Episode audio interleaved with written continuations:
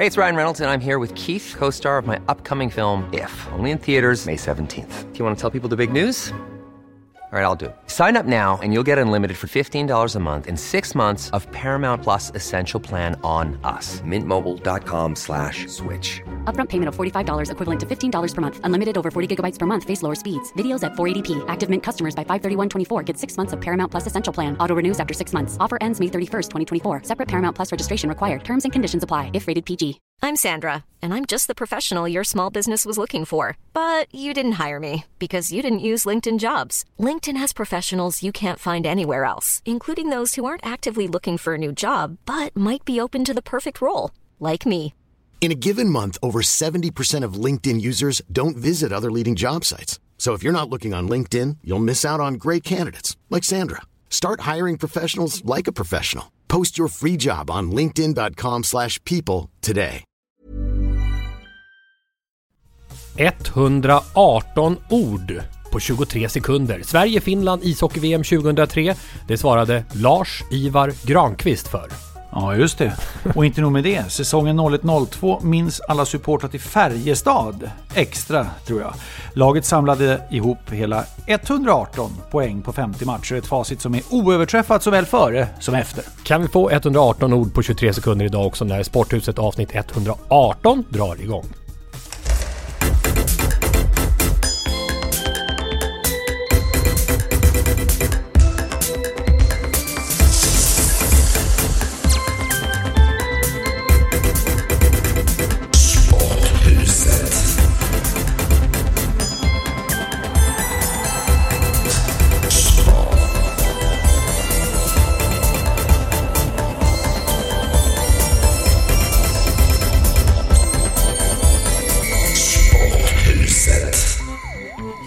Åström och Lasse Granqvist här och Miro Salar, friidrottsexpert, hockeyfystränare. Miro, gissa hur många tävlingar över 2,40 som Patrik Sjöberg gjorde i sin karriär?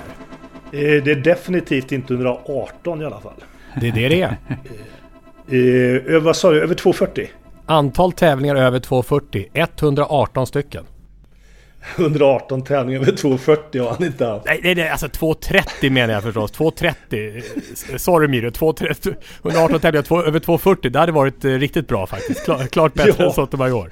2.30. Det Och var, Ruskigt många försök se, eh, det- det- efter det sen på världsrekord också. Men hela tiden fastnar kvar på 240. men du, 118 tävlingar över 2.30. Är det bra eller är det, hur bra är det då? Ja men det är ju ruskigt bra. Säger jag som hoppat 1,97 som 19-åring.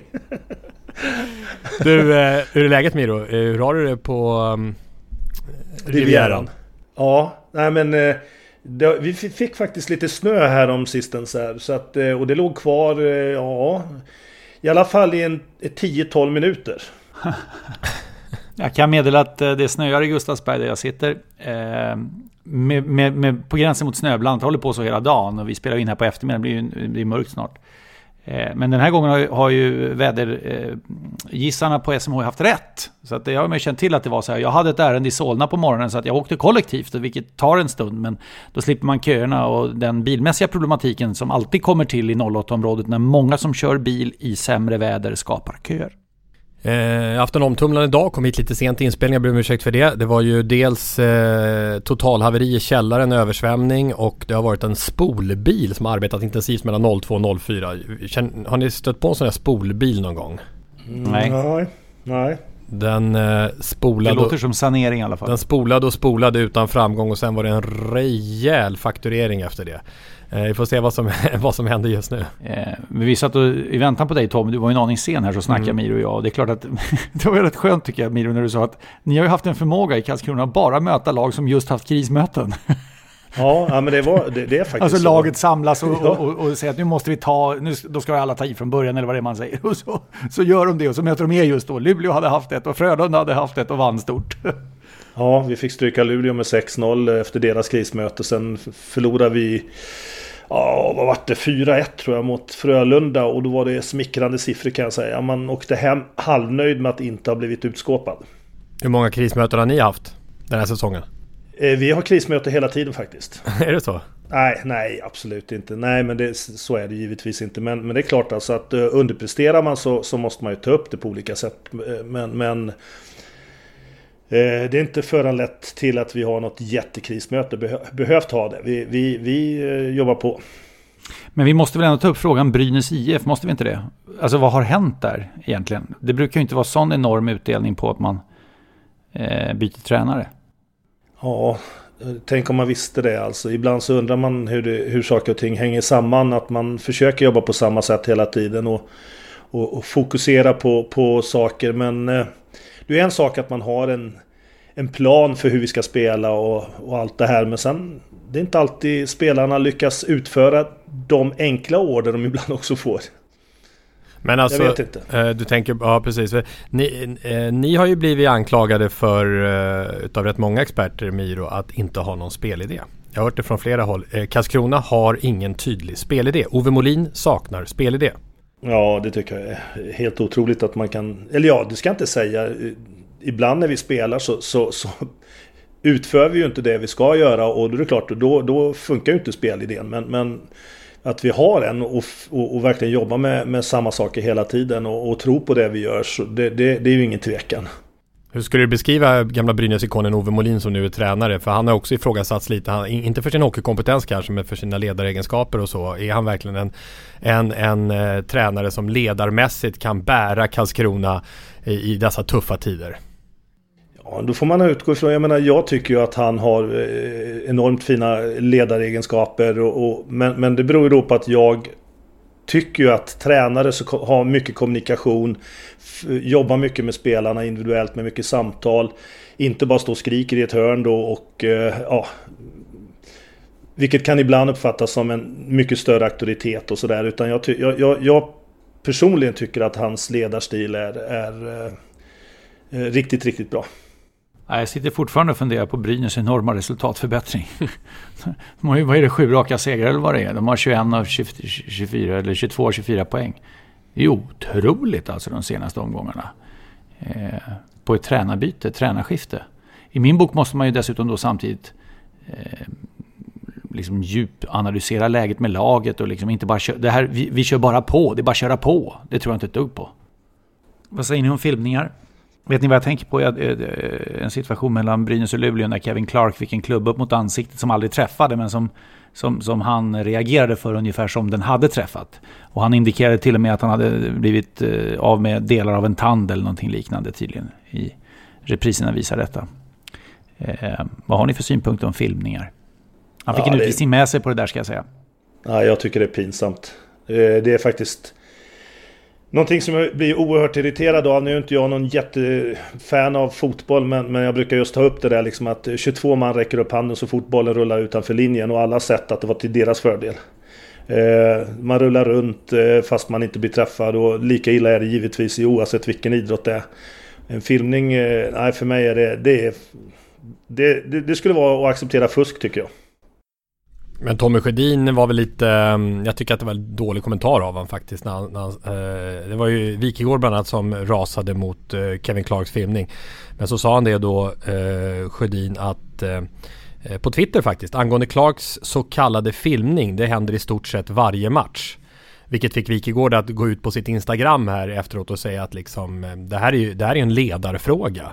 Eh, och om man som ledare då, som Tommy Sjödin indikerar att det här är ingenting, det vill säga att man eh, trivialiserar och marginaliserar den här typen av händelser, då kommer fler att filma likt Kevin Clark. Så ledarna måste gå, gå i bräschen och i spetsen för att det här inte ska ske. Och Wikegård då högg tillbaka igen på Sjödin och sa det att eh, det här gäller att, att slå ner med kraft mot för det här vill vi inte ha i ishockeyn. Nej, alltså plöj raka fåror vill jag säga. och tänker då på när jag som 19-årig hungrig journaliststudent gav ut en, en klubbtidning för den nybildade innebandyklubben i Solna som heter Legendnytt. Klubben hette IBK Legenderna är klassiskt när man är 19 år. I alla fall, eh, då åkte jag hem och blev inbjuden till Lennart Johansson som då eh, bodde på Huvudstagatan i Solna. Eh, och som väl var på väg då tror jag bli, han hade nyligen blivit Uefa-president tror jag. Eh, tidigare ordförande i Svenska Fotbollförbundet. I alla fall. Och då frågade jag honom, vad har du något tips att ge till mig då som ju är en, en, en ung eh, ledare? Eh, jag var ju administrativt inriktad redan då, för dålig på att lira. Plöj raka fåror, sa Lennart Johansson. Och där kan man ju, där kan man ju liksom lite räkna in vad man själv vill lägga i det begreppet. Men för mig innebär plöj raka fåror att eh, ryggrad. Var ärlig, var uppriktig. Stå för eh, det du tycker. Eh, stå för eh, din ledarstil. Ändra dig inte hela tiden efter vad alla andra säger. Utan var på väg åt ett håll som du tror på. Förhoppningsvis har du ju då eh, korrekta värderingar och ett, ett sunt förnuft som många delar. Och tycker att du är, verkar vara en bra figur. Plöj raka fåror. Och i min bok så, eh, Tommy Sjödin i det här fallet eh, går ut och försvarar sin spelare och det behöver ju en tränare göra. Men jag tycker samtidigt att han som ledare bör ha inriktningen att nej, jag gillar inte filmningar. Jag kan, eh, när, jag ser, när jag ser Kevin Clarks reaktion, jag förstår det, en klubba upp i ansiktshöjd mot honom. Jag förstår att han reagerar. Men eh, förstärkning och filmning gillar inte jag, så jag tänker snacka med honom. Eh, det tror jag egentligen var det Tommy Sjödin ville säga. För ingen ledare eh, som plöjer någorlunda raka fåror uppmuntrar att man ska filma. Det är, det är klockrent alltså. Det är klart som sjutton att man inte ska acceptera det. Eh, även om då den här rollen som tränaren har då är att försvara sin spelare men inte den typen av saker. Det är Nej, inte till vilket pris. Och, Precis. och acceptera. Han, han säger det på Twitter också att eh, det här är en naturlig reaktion när klubban härjar runt ansiktet att man reagerar. Tycker inte om rubrikerna som man får. Det är väl inte en naturlig reaktion om klubban härjar runt ansiktet men inte träffar ansiktet. Att man tar sig mot tänderna och tittar tror, på tänderna efteråt. Vad händer med mina tror, tänder? Får, får Tommy Sjödin möjligheten att säga det där uttalandet en gång till tror jag nog att han tänker sig att jag vill nog plöja en rak fåra. Jag gillar inte filmningar. Jag tror att det egentligen är det han innerst inne tycker, precis, för det gör nästan till alla. Sen har vi ju sen har vi det här med filmningar och förstärkningar. Alltså italienskan har ju sitt uttryck, det är furbore heter va? Mm. Som, som, som är att det är okej okay att förstärka. det vill säga, det är väl något liknande det här. Klubban är där uppe, det, där ska den inte vara. Då vill jag liksom visa för domaren att där är klubban. Nu, nu jämför jag hockey och fotboll som ni förstår. Det, eller i fotboll att jag har fått en liten touch. Jag vill visa att han var ju på mig här. Exakt. Och då tar jag i lite extra för att få en extra fördel från domaren då. Det I där någon är... mening är det väl det de menar va? Ja det där är intressant. Jag satt med Henok Goitom, eh, på, vi var på Östersundsmatchen senast här och han har ju spelat i både Serie A och La Liga. Eh, och, han, och, han, säger det också kopplat till Allsvenskan att de allsvenska domarna sa inför säsongen att om man, om man blir, eh, om det sker en eh, eh, förseelse som ska leda till frispark. Även om ni inte ramlar och förstärker så kommer vi blåsa frispark. Och Goitom sa det att till, när vi satt där och snackade så sa han det. Det händer inte. Om man står upp då händer inte ett skit. Eh, så därför, därför gäller det att rulla med och förstärka lite grann. Eh, det är en frisparkssituation. Men man måste hjälpa till lite grann för att, för att visa domaren. Kolla här, det här ska faktiskt vara frispark. jo, men man behöver ju inte ligga där en kvart och bli utburen. liksom. och sen spela två minuter senare. Det, är det, som, det, det irriterar mig jättemycket. Lex Carlos och sen vet, jag, sen vet jag inte vad ni, vad, vad, vad ni tycker om det här då att Spelaren som är inblandad och det blir en hörna eller ett inkast då känner ju tydligt vems den är. Men båda räcker ju alltid upp handen. Det, det, ja, det... det, det är ju kutym liksom. ja, det är det verkligen. Nej, men det, tror jag står, det, det är så ett dumt regelverk alltså. som säger det. Alla ska vifta. Till och med om jag står med bollen vid sidlinjen och petar ut den så lyfter jag direkt upp handen och säger det är min, det är min. Ja, det var inte jag som gjorde det, det var inte jag. Det är min, mitt inkast gick in. Det är lite kul faktiskt. Ja, det är ju ganska imponerande av målisen på ena sidan då som vinkar och, och vill att det är deras frispark. Trots att eh, den sker 100 meter längre bort. Men alltså, plöj raka fåror, kan man inte tänka sig att det skulle kunna användas på några chefsfunktioner i samhället, liksom i vår samtid rent generellt om vi tittar på vad som har hänt och, och, och omsättningen av det personer som har blivit uppsagda och kontrakt som har blivit avslutade och så vidare och chefer som har tagit tag i, i, i sin moraliska kompass. Liksom. Mm. Moraliska och etiska kompass. Vore inte uttrycket som ledare att man har plöj raka fåror ganska bra att ha? Då kanske vi inte hade haft eh, chefer med den problematiken som de har hamnat i nu. Om de hade haft rätt kompassriktning från början. Sporthuset 118 Jag hamnade på ett, en föredragning, eh, en föreläsning förlåt, eh, av Carolina Klüft bara häromdagen mycket spännande. Hon anser att livet är en sjukamp och hade målat ut eh, så att säga, vägen till framgång då, högpresterande, eh, som, som ju hon har varit i, i sin idrottskarriär och även nu eh, som, som föreläsare och som programledare i, i tv och så vidare. Det roliga var att hon, hon använde sig av referat från er två. Mm. Eh, Ja, kul. för att exemplifiera, ja verkligen. Och där märker man också hur det var, det var någon, någon eh, man märkte verkligen hur, hur jobbet kan vara ibland. Jag tänker mest på Tommy just nu. Jag kommer till dig sen Miro, men på, eh, nämligen när det var, hon hade gjort två övertramp. Första grejen andra dagen i längdhopp va? I sjukamp. Ja, just det. Och så hade hon gjort två övertramp i någon tävling någonstans någon gång. Och VM i hörde Paris liksom att- 2003. Ja visst. Och det var mot den här Barber som väl är fransyska va? Ja, ja, så, så. Och då hörde man riktigt hur programledaren för den där sändningen, säkerligen, kanske var jag, jag vet inte, tycker att "Men vi kan inte sitta och följa varenda längdhopp, är inte så jäkla noga.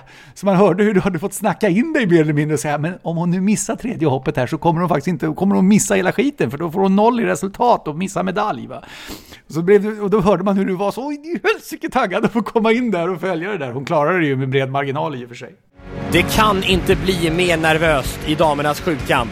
Carolina Klüft har gjort två övertramp i längd. Gör hon ett till här nu så är hon totalt borta från allt vad medaljer heter. Hon har försatt sig själv i en fruktansvärt läskig situation. Nu måste hon göra någonting mycket, mycket säkert. Hon måste träffa plankan, annars är det kört.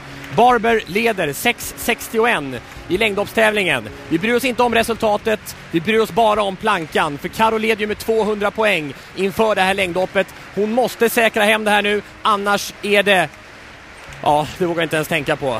Karo nu studsar. Här kommer hon på ansatsen då, Carolina Klüft, fram mot plankan. Hon har nu 10 meter kvar, nu ska det avgöras. Sätter i, gör hon där. Och det är, en, Det är lugnt. Det är, det är, Det är det är långt lugnt. också, det är långt! Hon fixar Det det! lugnt. Hon fixar, hon gör ett bra längdhopp, och hon gör ett säkerhetshopp. Hon visar återigen stabilitet när det behövs som allra mest. Tack Carolina, tack för att du fixade det! Oj, oj, oj vad nervöst! Vet du hur det var Lasse, egentligen?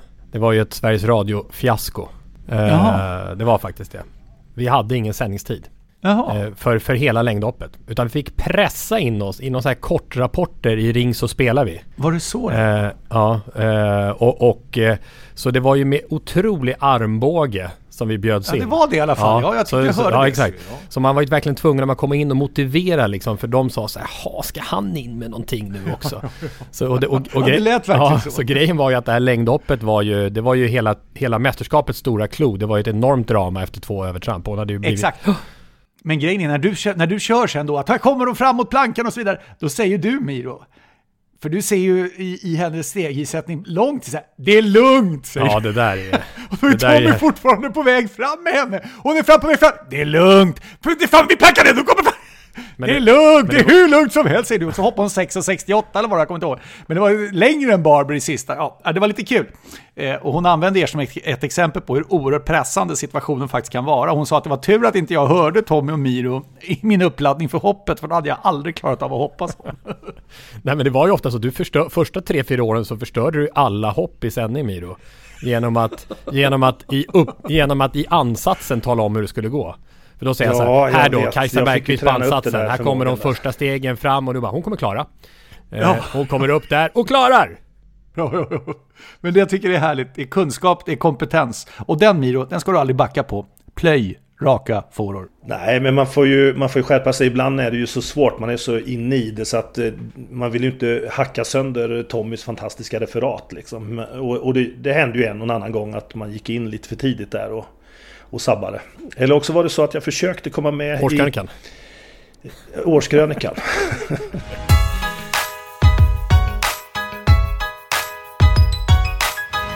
Öppet hus i sporthuset. Hör av er till oss, eh, sporthuset at houseofsports.se när det handlar om mejlen eller at sporthuset på Twitter. Mm, eh, lyssna förra veckan, jag tycker Anders Lindblads besök var ljuv musik. Eh, han redogjorde ju faktiskt för att eh, Bragd, Eh, eh, Guldets jury, fattat ett beslut enligt med regelverket. Och det måste man ändå plussa för. Hur gick snacket sen? Vad har vi fått för reaktioner på, på Sporthusets eh, konton? Eh, Lindblads jury fick rätt enligt våra eh, följare på Twitter. Eh, alltså en ganska het debatt även där men Sara Sjöström vann ändå märkte man i kommentarerna över fotbollslandslaget. Eh, hon, hon, vi har ju pratat om bragd kontra prestation och så. Så Sara Sjöström, bragdguldet rätt var liksom den genomsnittliga åsikten. Det, det, det är ju inte ovanligt att folk reagerar med utgångspunkt från sitt kompetensområde. Jag tänker, jag, jag är ordförande för nomineringsjuryn till Idrottsakademin. Alltså Idrottsgalan som kommer i Globen i januari. Eh, och den kritiken som kommer kommer ju ofta från eh, personer som företräder sin sport. Till exempel har vi, har vi fått kritik för att Erik Karlsson inte är nominerad i kategorin Årets manliga eh, från hockey. Människor. Eh, och, och, vi har fått kritik från, från motorsporten att det också saknas en som de tycker självskriven kandidat. Men det är ofta så att man försvarar ju så att säga sitt eget område för där har man också starkast kunnande. Eh, kruxet är ju, och hemligheten är ju att jämföra prestationer mellan olika idrotter. Eh, och det vore ju oerhört besynnerligt om det möttes av stående ovationer från alla när man kommer fram till resultatet.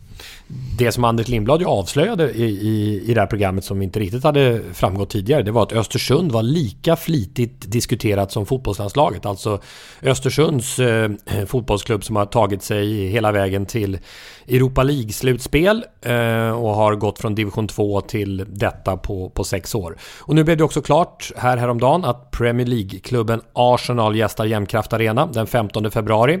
Eh, samma år som Arsène Wenger, fransmannen, eh, tog över Arsenal 1996 så bildades Östersund, det ger lite perspektiv. Eh, och nu eh, så talas det ju om en mardrömslottning rent eh, sportsligt. Vad säger du Lasse? Eh, det är en mardrömslottning, dock allra mest för Arsenal. För Arsenal? Jag, jag skulle nog inte Eh, se det som en behaglig resa att åka och möta ett eh, eh, spelidéövertygat Östersund eh, i Jämtland i mitten på februari. Det låter för mig som en kylslagen uppgift på ganska många sätt. Eh, så jag tror Arsenal kan få, få en, eh, eh en ganska tuff resa. Men alltså jag menar, engelska lag har ju, har ju ändå en erfarenhet av dåligt väder och det är ett spelarmaterial som skiljer något enormt mellan de här båda lagen.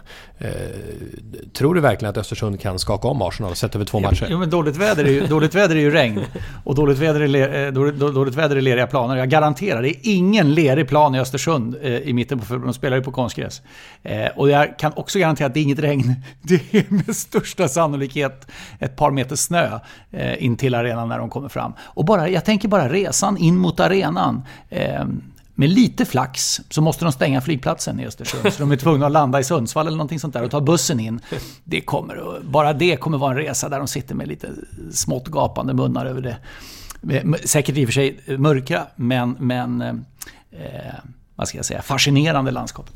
Mardrömslottning för Arsenal alltså, det låter det. Ett annat lag som rör om just nu, eh, som vi såklart vill plussa för, det är det svenska handbollslandslaget som är i VM-semifinal. Efter att ha slagit ut både storlaget och guldfavoriten Norge och nu också Danmark. Sverige som inte slagit eh, superlaget Norge på sju år. Nu väntar Frankrike i semifinal och det är alltså första gången eh, någonsin som Sverige på damsidan ska spela om medalj i ett globalt handbollsmästerskap. De har gjort det i EM tidigare men aldrig VM och OS. Och perspektiv här, fram till 2008 så eh, missade eh, damlandslaget slutspel, alltså att vara med i mästerskapet i 21 av 26 globala mästerskap. Så det är tuff konkurrens i, i, i handbollen. Och, och på klassiskt svenskt maner så började de med förlust mot Polen och var ganska utdömda. Eh, förbundskapten eh, Signell, han, hade, han var ifrågasatt, Henrik Signell. Eh, tre vinster på 13 mästerskapsmatcher hade han då. Eh, och det var ett lag som inte skulle gå någonstans. Eh, Kanal 5 stoppade en trailer som handlade om eh, vägen mot guld, för det kändes inte trovärdigt. Och så vidare och så vidare. Och nu står de där. Jag menar ett landslag som gör någonting som, som eh, eh aldrig gjorts tidigare. I svenskt fall så är det här en unik framgång. Eh, det är ju mer än eh, liksom bara stående ovationer och applåder. Det är ju en enorm prestation. Eh, sen är det ju såklart så att de, det går ju mot förväntan det här också. Eh, mycket vi bedömer det är ju liksom vad har vi förväntat oss? Jag kan titta på fotbollslandslaget. Vi förväntar oss absolut inte att de skulle slå Frankrike, eh, Sverige, i, i, i ett hemmakval. Eh, vi förväntar oss inte att de skulle vara före Holland. Vi förväntar oss inte att de skulle ut Italien. Och då blir ju liksom framgången så oerhört mycket närmare hjärtat i någon mening. Och man upplever det som mycket, mycket eh, större och mycket starkare. Jag tycker det är kul med handbollen också därför att det är som med fotbollslandslag, man känner ju verkligen för att det är härligt att hålla på det här laget på något sätt. Mm. Man sitter, det blir, man, man, och jag är ingen handbollsmänniska i, i through and through som engelsmännen säger, rakt igenom, utan eh, jag fascineras av framgången. Mm. Eh, Isabelle Guldén är den stora stjärnan. Kommer ihåg att jag hade en... Ja, det gjorde du. Ja, Kärleksboll. Mm. Ja, en, eller snarare liksom en liten minikrönika om, om Guldén. Hon är alltså topp fem i världen eh, bland handbollsspelare och hon bär ju det här laget. Champions League-vinnare och så vidare sedan tidigare. Men det är ju många, det är ett kollektiv annars. Hanna Blomstrand, Jamina Roberts, Johanna Westberg, Johanna Bundsen, Ulrika Toft Hansen. Namn vi inte egentligen känner till som är utanför handbollsfamiljen som liksom har lyft eh, det här laget. Och jag tänker också att det blir ett krux kring den eh, nomineringsjury som du är ordförande för, för nämligen eh, idrotts, eh, vad säger man, Idrottsgalans, Idrottsakademins. Vad, vad är formella mm. namnet? Eh, ja, det är ju, det är, det är den svenska, eller det är ju Idrottsgalan som, som är, är galan vi tittar på i mitten på januari. Men det är ju, det är ju Idrottsakademin som röstar fram vinnarna. Idrottsakademin består ju av jag tippar på uppemot 300 vid det här tillfället. Eh, man in, blir ju invald där på livstid också, du är ju med mm, mm. Så att, så att, och får hem eh, en röstsedel som man ska rösta på. Då. Så det är lite som Oscarsakademin i någon mening. Jag är ordförande för den juryn som plockar fram de fyra nominerade i respektive kategori.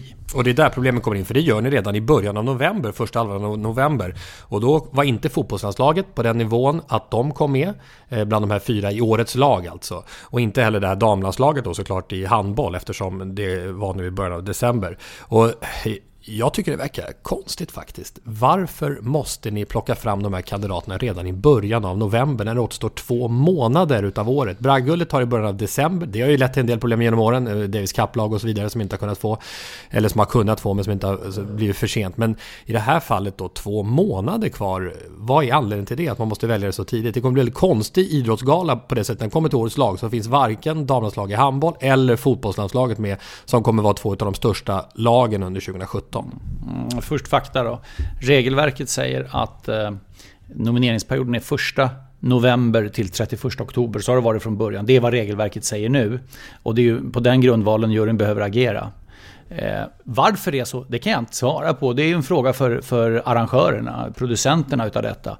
Jag tror att det har med att man, man skapar den här galan, alltså röstning, röstningen är ju redan avslutad. Ehm, så jag, jag, jag, tror att det har med det att göra. Man, man, behöver tid på sig inför administrativa skäl, inbjudningar, det ska ju arrangeras någonting ändå för, för 2500 personer i Globen, bla bla bla. Men det är ju inte skäl nog för att inte kunna göra om, om det vore så att det vore tokigt och fel. Min uppfattning är att man skulle titta på, och i alla fall sträcka det så mycket det går. Och efter att ha varit med i juryn nu sedan det började, Eh, till, till den idrottsskolan som låg i januari 2000. Så, så eh, visst borde det kunna vara så att vi har alltid vårt möte 6, 7 eller 8 november där någonstans. En vecka till, jag ser inte att det skulle vara någonting som gjorde att det vore helt hopp. Det vill säga att man sätter 15 november då. Då skulle man ju fått med fotbollslandslaget i det här fallet i alla fall. Om man hade satt 15 november som, som, som period eller 16, 17, någonting sånt där. Då bör man ju hinna med. Men någonstans måste du dra gränsen, någonstans blir det alltid en diskussion. Mm, jag tycker du ska kunna köra november ut och få ta det där med de här höjdarna där. Det är, det är du själv som är höjd, det är inte du som bestämmer. Vem bestämmer?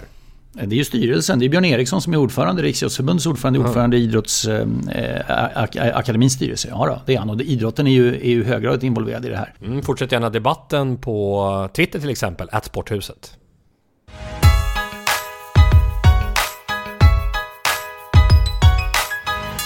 Högt i tak i Sporthuset. Östersund 16-delsfinaler i Europa League 15-22 februari under exakt samma tidsperiod vinter-OS i Pyeongchang. Och nu kommer beskedet från just nu när vi spelar in det här faktiskt att Rysslands olympiska kommitté ställer sig bakom ryska idrottare som vill tävla i OS i februari under neutral flagg.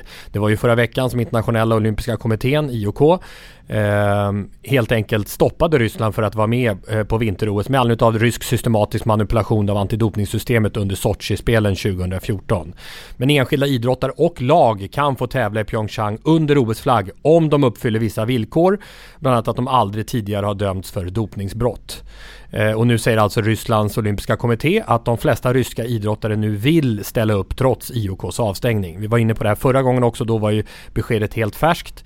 Eh, och det här skiljer sig lite från friidrottens besked runt eh, Rio de Janeiro 2016 där, där de ryska idrottarna inte alls fick vara med, inte ens under neutral flagg.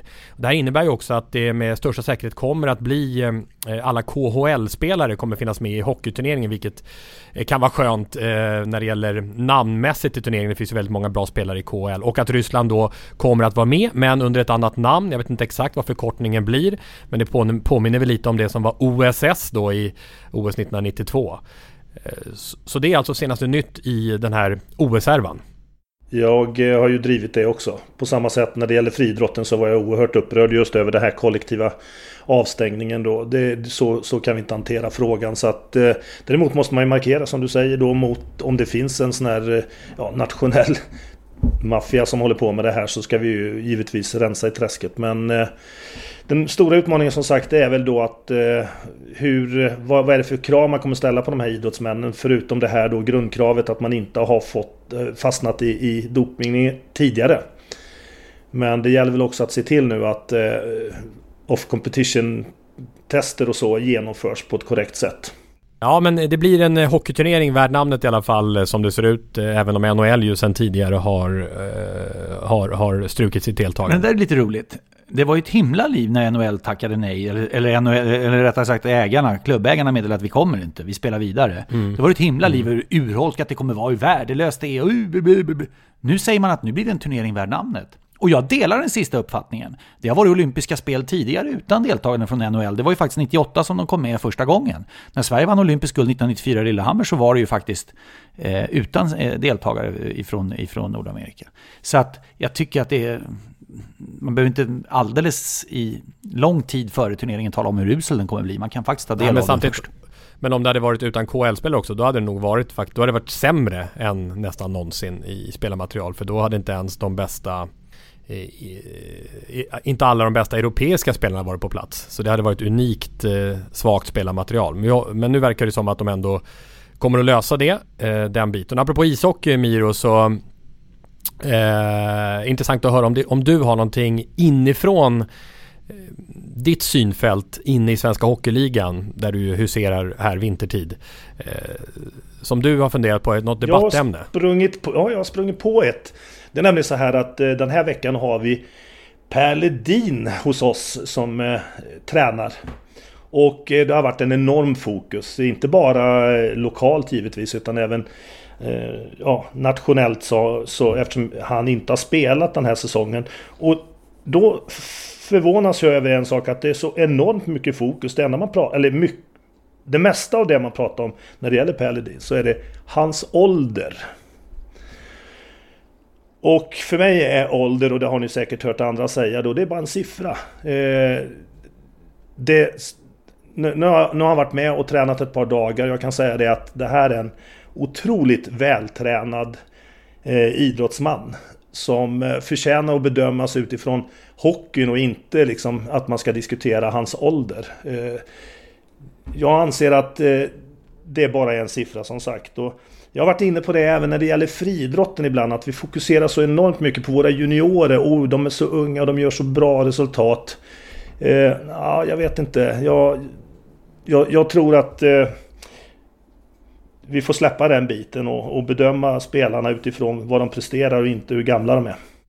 Mm, det är intressant. Märker du en skillnad över tid här? Du som har varit eh, fystränare inom friidrott och ishockey eh, jämfört med förr. Nu har vi tre stycken spelare som blir 40 år nästa år. Alltså det är Janne Sandström, Corey Murphy och mm. även Per Ledin. Tre stycken spelare födda 1978 som alltså blir 40 år under 2018. Så att det blir liksom äldre spelargarde i SHL eh, i professionalitetens tecken också ska vi säga. Jag menar förr så hade man ju också jobb vid sidan om och så. Men är det en skillnad på den fysiska status på de äldre spelarna nu mot då? Jag tror alltså att kunskapen har ju ökat så enormt mycket när det gäller själva träningsprocessen. Och ofta när vi pratar, det, jag vet att ni har haft det uppe tidigare då, att när man intervjuar lag av olika slag så pratar man då Oj, oj, oj, har ni, vad, vi har tränat mycket bättre i år och mycket hårdare och man pratar bara mängd och eh, sällan innehåll. Och det som är unikt med lagidrotter är ju då att de har en sån spännvidd i ålder. Eh, de yngre spelarna kan man belasta annorlunda än de äldre. Och jag tror att de här som håller väldigt länge, de här som du har nämnt med Sandström och Murphy och Ledin då. De har varit väldigt noggranna eh, och eh, behållit sin fysiska status och undvikit skador. Och det tror jag beror på, på god kompetens. Och sen givetvis lite anlag måste man ju ha då. Men Murphy till exempel, eh, er back där, han, han har ju haft en, en del trassel ju. Så han har det... jättemycket trassel med sin axel och sådär. Är inte så det ett ålderstecken då? Eh, efter lång... Han har ju spelat, höll jag på att säga, sedan han föddes. Så att det är klart att eh, du får ju... Förr eller senare tar det slut. Men framförallt så gäller det här tycker jag då i såna här komplexa idrotter och eh, om du förstår vad jag menar, icke ytterlighetsidrotter, alltså en ren sprinter, då är det tufft. Det är tufft att vara eh, ruskigt snabb liksom vid, när man är 40 eller 45 år gammal om vi pratar världselit just i sprint. Men, mm. men det här är ju då idrotter där man klarar sig på helt andra fysiska värden och man behöver lite mer allsidighet. Eh, så det, det, där, jag, jag kan bara svara för nu när jag har Corey, jag, jag har ju testvärden på honom och nu när Per har kommit ner då så, så, så vill jag påstå att han har definitivt det som krävs för att spela i SHL när det gäller den fysiska statusen. Det är ju strålande kul att höra att Per Ledin som är en veteranlirare, han är 40, 40 år snart ju, eh, redovisa det du säger Miro och, och, få andra kan göra den bedömningen. Att det här är ju en kille i kalasform, kalasfysisk form. Sen får vi se vad, hur det är med liret. Men han, han var ju med en av våra simorsändningar, var, var gäst. Han berättade att han tränar ju varje dag. Dels med hockeygymnasiet, hur de kör. Han kör med juniorlaget i Luleå. Han blev inbjuden till att komma och träna också. Han höll igång, höll igång, höll igång. För att han ville göra en comeback, ville komma tillbaka. Så jag tycker det ska bli superkul att se. Dessutom Igår när han, kom, när han kom till träningen så, så eh, beklagade han sig lite och så sa han det. Ja, du vet jag känner mig lite ringrostig. Jag har inte varit på is nu på fyra dagar. Ja, exakt. fyra dagar, det var ju jättelänge sedan. Och förutom detta är det ju en profil också som gärna eh, säger vad han tycker. Och ja, det är en underbar kille det tycker jag är skönt. Och det är nästan så att, ja, men tittar vi på NHL så finns det ju mängder av 40-åringar eh, genom åren. Det, alltså, där har det blivit hur många som helst. Lidström var ju 40 när, när, när han spelade. Vi har Jagger, vad, vad är han? Han är 45 va? Ja, han måste vara 45. ja. Hur gammal var eh, Chris Chelios när han la av? Ja, han måste väl också ha varit 40. Alfredsson, han har blivit 40. Jag tror Mario Lemieux spelade. Ja, Chelios var 40. Jag tittar lite på, på några namn här. Rob Blake. Eh, Igor Larionov. Eh, sa jag Ray Bork. Teemu Selene. Så det är, vä det är väldigt många 40-åringar som ja, har spelat på NHL. Ja, det är tunga namn du säger här. Ja. Men det är också så att de måste också fungera. Ledin måste ju fungera i den, alltså den ishockeyn som spelas idag. Därför att den är ju lite snabbare idag ska jag säga, eller kanske till och med mycket snabbare. Det är ju, det, det är ju tempo, åkstyrka som, som belönas hela tiden. Det var ju kanske lite annorlunda om du backar 10-15 år vad man ska säga. Eh, nu har inte han gjort uppehåll så länge, men generellt. Då, då, kunde du ju hålla i. Du kunde ju haka tag i någon i mittzon och åka med på det sättet. Det går ju inte riktigt idag. Så det är inte samma form av ishockey, det är inte samma fysiska form, du måste hänga med i tempot och det blir en utmaning. Har ni gjort ett fynd tror du Miro, eller? Ja, jag, jag kommer definitivt rekommendera vår sportchef att eh, hans fysiska status ska ju inte på något sätt påverka det negativt. Utan hade, hade bara det gällt så är det ju inget snack om att då ska vi vara tacksamma om han, om han vill spela för oss. Och det är det som är ditt bord. Går det till så att ja. du, du, får en, eh, du får en eh, tydlig fråga på varje typ av värvning sådär att mm, vad säger du om det här då? Ja, alltså i ett sånt här fall så har man ju chansen att, att, att, få tycka till dem. Annars så är det ju svårt när det gäller hockeyn där. Eh, tror jag nästan alla egentligen borde förstå så här. Man, man ska försöka värva någon ny så att säga då, då, då, har de ju ofta flera klubbar som rycker i dem och att vi i Karlskrona då kan säga ja du kan komma hit här så vi gör lite fystester på dig eh, och så får vi se om vi tar dig. Då, ofta är man ganska pressad där så att man, man signar utan att ha kontrollerat tillräckligt bra. Man har inte den möjligheten. I NHL är det säkert på annorlunda sätt. Då tas man över och man gör medicinska tester och, och, och, och kan fystesta dem och göra alla de här sakerna. Men, men på vår nivå så är det mycket, mycket svårare. Var skulle du ranka honom bland dina spelare i fysisk status ungefär, Ledin? Var, eh, var någonstans jag i truppen? Har, jag har väl lite så här som skamgränser på lite olika tester och sådär då när det gäller snabbhet, styrka och spänst och sådär då. Eh, jag menar han, han har definitivt eh, tillräckligt bra fys för att spela i SHL och jag, jag har ändå ganska mycket Eh, erfarenhet av spelare som inte bara spelar hos oss. Vi har ju flera stycken som är nu utspridda. Jag menar Skellefteå som vi mötte nu sist så har, vi, hade ju, har, har ju Olofsson varit här nere, Pudas har varit här och sådär. Jämför man då spelare mot varandra rent fysiskt så vet man ungefär i vilket område de behöver befinna sig i. Eller om de har någon ett riktig brist så har de ju, kan de oftare kompensera det på något annat sätt. Men, så att... Eh, jag säger det, Ledin, otroligt vältränad. Ska vi kärleksbomba ska vi kärleksbomba. Nu ska vi kärleksbomba. Ja, vi ska kärleksbomba, kärleksbomba, Kärleksbomba, kärleksbomba idag. Jag måste bara säga, nu sitter alltså Tommy med lådan, det var det ni hörde. Eh, och sen eh, Miro och jag, vi är ju på Skype idag alla tre, så vi ser ju inte tillsammans. Men jag måste bara berätta, eh, jag var på Solvalla eh, onsdag 6 december, de hade sån här eh, julbordsföreställning, så jag var lite konferencier tillsammans med Hasse Backe och Stefan Hultman. Och en person kom då fram och sa till mig så här, Sporthuset, det, det är ju bra. Jag, jag har en fråga, jag, jag har en fråga hur stor är den där lådan egentligen? Så man kan ju, man kan ju konstatera att den här, den här viktiga lådan som jag kallar för hemlig låda, den är hemlig ur det perspektivet att folk vet inte riktigt hur stor den är. Nej. Nu har jag i alla fall framfört det. Det var förra veckan så var det Südtribune eller något liknande va? Den gula väggen, Dortmund. Vi ska väl till Westfalenområdet kan jag tänka mig. I denna tyska stad. Och under din ledning Tommy få stifta bekantskap med något av det mest högröstade man kan komma över i fotbolls-Europa.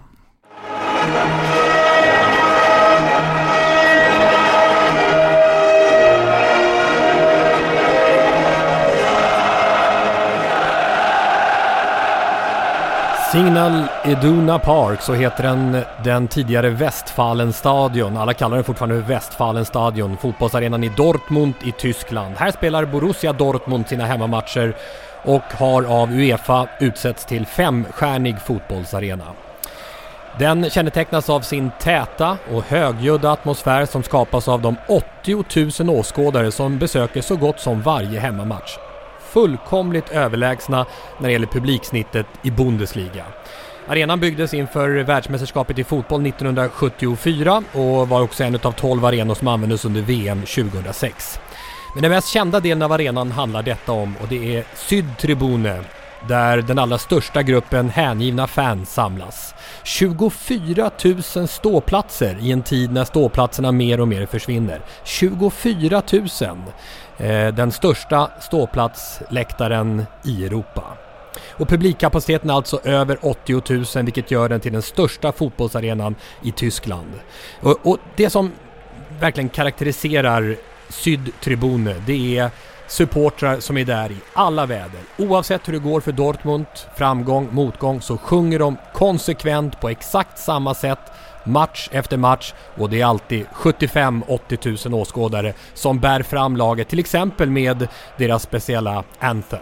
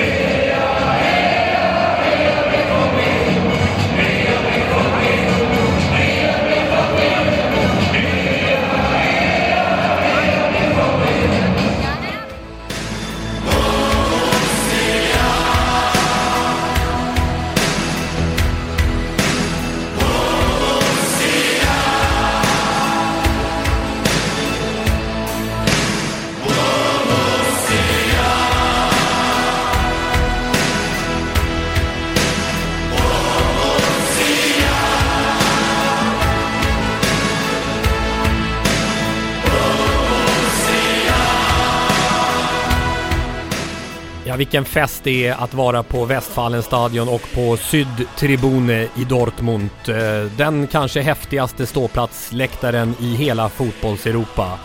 Eh, och vi har ju fått eh, mycket inspel kring det här från personer som har varit där, till exempel Mikael Karlsson i Örebro som också har pratat om statistiken över publiksiffrorna i Bundesliga och Dortmund som lag. Eh, han tröttnade på det allmängiltiga att alla är så intresserade och brinner så mycket på, för fotbollen i Italien till exempel. Eh, och det är ju faktiskt så att jämfört med Tyskland så är Italien ingenting. Världens mest fotbollsintresserade land är Tyskland. De kanske inte säljer lika bra som den glödande passionen som sägs finnas i Italien men publiksiffrorna i Bundesliga är enorma. Alltså snittet i hela ligan är över 40 000 åskådare per match. 10 år i rad. Över 40 000 i snitt kan ni förstå.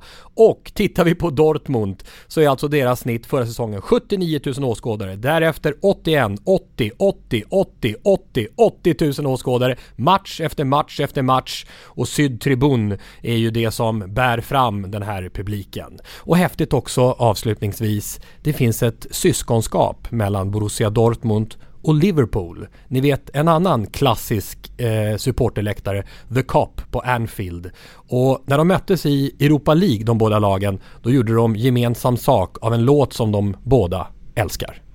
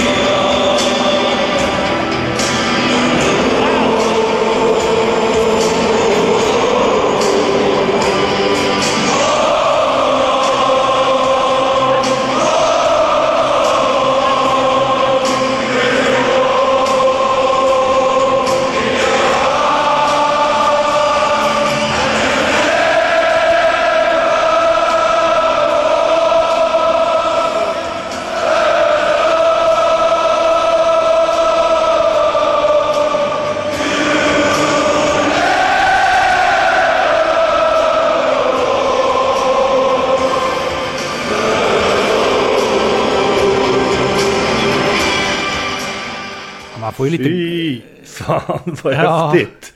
Och Lasse, du har ju snackat om att det ska vara bekvämt att gå på idrott. Ja, det har jag sagt. Här ja. är det, Ja. här är det 24 000 Som har det som bekvämt. står och trängs. alltså vi, spontant känner jag så här, fan vi måste åka dit på, på någon slags... Eh, Avslutningsresa. koll, koll, kolla, hur bär de sig åt? Vad är alltså historiken bakom detta att man har det här intresset?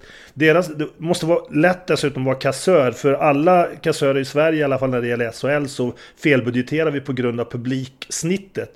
Eh, och här åkte de på en stjärnsmäll när de var nere på 79 000 i snitt istället för 80. Ja, det var jobbig. Ja, 300 000 herregud. åskådare per match. Ja. Nej, det är ju, man får ju gåshud va, det är ju så. Och sen när du dessutom, det, Tom, du klistrar ju samman det här med eh, The Cop då, You'll Never Walk Alone. Den är väl, är det världens mest kända supportersång? Även Celtic kör ju den på sina matcher faktiskt. Men det är ju Exakt. Liverpool som är mest, mest Gary känd. the Pacemaker, han... han Han visste inte hur mycket royalties han skulle få. Eller de, de visste inte. De, de, när Liverpool mötte Celtic, eh, det finns på YouTube, Johan Mjällby lirade i Celtic då vet jag. Så var ju han där och sjöng den här. Eh, med båda lagens supportrar också, det är också väldigt speciellt. Mm. Den är ju... eh, Det, det finns ju fler lag som har den ytterligare då, men det är klart att det är... Det, samtidigt, det är kul tycker jag att eh, just de här supportersångerna sprids ju också i Sverige. Det är, det, alltså när vi, när vi tittar på Allsvenskan i fotboll så det är ju ett himla drag när eh, Göteborgspubliken sjunger snart Skiner Poseidon eller Och vi älskar Malmö FF eh, hos Mästarklubben eller Stockholmsföreningarnas, eh, jag menar Hammarbys Just idag är jag stark när, när folk står, det är ju grymt liksom. AIK, vi ser hur solen stiger över Råsunda, i och för sig riven. Och Djurgården har ju den där trallvänliga... Sjung för gamla Djurgården. Sjung för gamla Djurgården. Det är ju jättegammalt. Det här känns inte Men riktigt det- lika pampig som You Never Walk Alone. Nej, den gör ju inte det. Men det finns ju en genuinitet i det på något sätt som, som gör att, att, att eh, det är... eh, Det blir väldigt starkt tycker jag när, när det blir... Man får... Det, jag tar alltid, de gångerna jag jobbar på Allsvenskan i fotboll, tar jag alltid av mig eh, hörlurarna och, och in, liksom känner den här, den här vibrerande stämningen. För det är också det som går mot stolthet för att få representera sin klubb i den här gemensamma klubbsången då, i någon mening. Så det, det är häftigt. Men det som är häftigt också det är ju alltså att de har lika mycket folk oavsett hur det går. Och de sjunger likadant. De har en enorm lägstanivå på, på Sydtribunen. Alltså, eh, varje match bearbetas på exakt samma sätt. Lika mycket åskådare, lika mycket sång. Det är inga medgångssupportrar direkt. Men jag tror det finns en och annan som sitter bekvämt där också. För det är ju inte bara, de trängs ju inte in 80 000 på den där läktaren som tar 24 utan de sitter ju lite grann spridda på arenan också. Sverige spelar där. Det var mot Trinidad Tobago tror jag. I 0-0. fotbolls-VM 2006. 0-0 ja. Det var det Lasse Lagerbäck en- sa var en kanonmatch när det blev 0-0 mot Trinidad. Ja, strunt i det. det var kanske för stämningens skull. Ja, eh, nästa kärleksbombning går till Jens Fjällström. Jag har lådan här. Och det är väl svårt för er att se här kanske. Jag ska... Här, här då, vi ska, det här är... Lådan ser vi, den är ju Ja, lådan, men lappen är värre. Den gröna lappen. får Var ska jag upp den någonstans Martin? Kan du gå bort med lappen? Martin, eh, vår eh, ljudingenjör, går bort med lappen till er. Ja, nu försvann han ur bild i och för sig, så vi vet ju inte om det sker ett byte av lapp. Men här kommer den. se. Ja, vad står det? Åh, Thomas Fogdö. Thomas Fogdö. Apropå det, mycket skicklig föredragshållare. Ja, Ja, Jens En hade ju en, eh, en tuff kärleksbombning tidigare, Anna Holmlund, som eh, ha- blev så tragiskt eh, skadad och Thomas Fogdö blev ju eh, eh, delvis förlamad.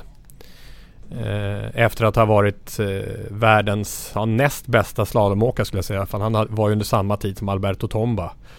Eh, så att, och jag har, jag har varit på ett föredrag med Fogdö. Jag måste säga att det var väldigt, håller han på fortfarande? Häftigt. eller? Ja, det var riktigt bra. Du, du har också gjort det eller? Varit med där? Fogdö? Nej, jag, nej, Jag, jag har faktiskt aldrig hört honom hålla föredrag. Nej, det har Nej. jag nog inte gjort. Nej. Det borde man göra. Ja, riktigt bra. Thomas Fogdö är ju en berättelse. Passa Jens som ju är... Det var någon, någon som sa någon gång att någon gång borde ni kärleksbomba Jens Fjällströms kärleksbombningar. Verkligen. Strålande. Strålande. Jag måste bara ta en annan grej. Eh, jag åkte ju... Eh, Handlar det någonting om eh, reselogistik? Ja, nej inte logistik men resa handlar det om. Jag, var, jag åkte ju buss här från, eh, in, in eh, på morgonen här i morgonrusningen och fick sittplats och bakom mig, eh, det var rätt mycket folk, satt ju då en person som helt plötsligt Achoo! Rakt ut va. Och man bara, nej men vad gör du? Varpå vederbörande gjorde Achoo! En gång till va. Och, och jag vände mig om liksom och bara, och, och så tog jag ju då jackan för munnen och, och började andas genom den liksom. Och fler började ju småle lite åt mitt, mitt ingrepp där då liksom. Men jag menar, hur punchy får man bli? Det kan ju inte vara så svårt att du ska nysa i armvecket. Visa respekt för omgivningen, det är förkylningstider. Herregud! Därför vill jag avsluta den här poddinspelningen, eller åtminstone på slutet här säga, att det finns tips hur man undviker vinterkräksjukan förutom att inte hamna bakom någon som nyser rakt ut. Då. Tvätta händerna noga med tvål och vatten, framförallt före måltider och efter toalettbesök. Strunta i handspriten, eftersom handsprit inte påverkar viruset som sprider vinterkräksjuka. An- det här är viktigt nu. Använd flytande tvål och pappershanddukar på ställen där många människor samlas, till exempel skolor, förskolor, arbetsplatser och andra offentliga miljöer. Pappershanddukar, använd inte lufttorken. Pappershanddukar, torka händerna ordentligt, sprid inga smittor, ta hand om varandra och krama varandra där ute. Och nys för fan inte rätt ut! du kanske hade tur. Han kunde använt din armbåge. Och Ja. nyst i. Ja, ja, ja, ja hellre det i och för sig. Ja, jag menar det. Du kunde ju ha erbjudit han. Ja, jag hade jag hunnit med. Men, men det var en kvinna i det här fallet och jag hann ju liksom inte vända mig om första gången. Det var ju en sån där nysning som väckte alla också. Det var ganska tidigt det här. Nå. Ja, det var 115 ord på 23 sekunder. Han är inte riktigt 118, men, men inte så långt ifrån. Tack till alla som hör av sig om våra intro-tankar där. Vi har fått mängder av inspel. Mikael Johansson, och Ingvar Ivarsson, Daniel Eliasson, David Sandström, eh, Nina Sjöström, alla möjliga som har hört av sig med olika typer utav eh, inspel när det gäller avsnitt 118. Men eh, vi säger så för idag. Miro, plöj raka fåror och hälsa Per Ledin. Det ska jag göra. Jag har skickat en bild på honom i KK-tröja. Okej. Vi, vi, eh, och vi, Vi har, plöjer, vi har alla våra intressen. vi, vi plöjer vidare i 119 nästa vecka. Vi säger så. Hej på er! Hej då!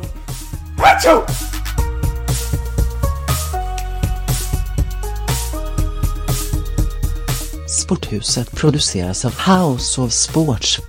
Jinglar gjorda av sånggruppen Sonora, Patrik Åhman och Jonas Jonasson. Hörs nästa vecka, Jippi.